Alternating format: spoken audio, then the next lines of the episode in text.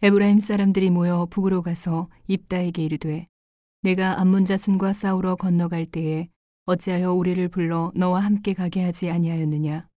우리가 반드시 불로 너와 내 집을 사르리라.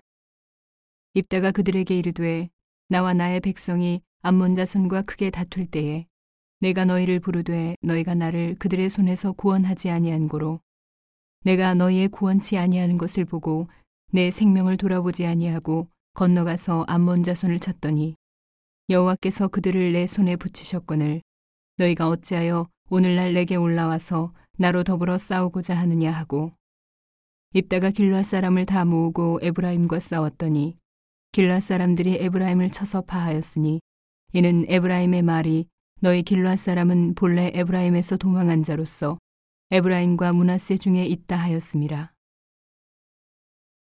길르앗 사람이 에브라임 사람 앞서 요단 나루턱을 잡아 지키고 에브라임 사람의 도망하는 자가 말하기를 청컨대 나로 건너게 하라 하면 그에게 묻기를 네가 에브라임 사람이냐 하여 그가 만일 아니라 하면 그에게 이르기를 십볼렛이라 하라 하여 에브라임 사람이 능히 구음을 바로 하지 못하고 씹볼렛이라 하면 길라 사람이 곧 그를 잡아서 요단 나루턱에서 죽였더라.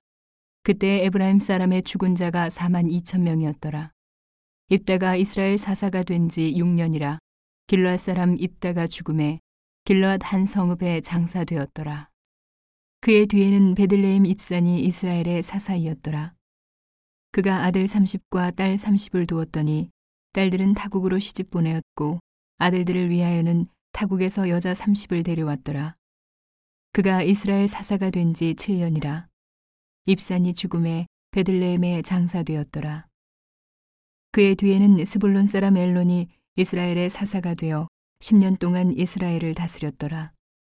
스불론 사람 엘론이 죽으매 스불론 땅 아얄론에 장사되었더라. 그의 뒤에는 비라돈 사람 힐렐의 아들 압돈이 이스라엘의 사사이었더라. 그에게 아들 40과 손자 30이 있어서 어린 나귀 70피를 탔었더라. 압돈이 이스라엘의 사사가 된 지 8년이라. 비라돈 사람 힐렐의 아들 압돈이 죽음에 에브라임 땅 아말렉 사람의 산지 비라돈에 장사되었더라.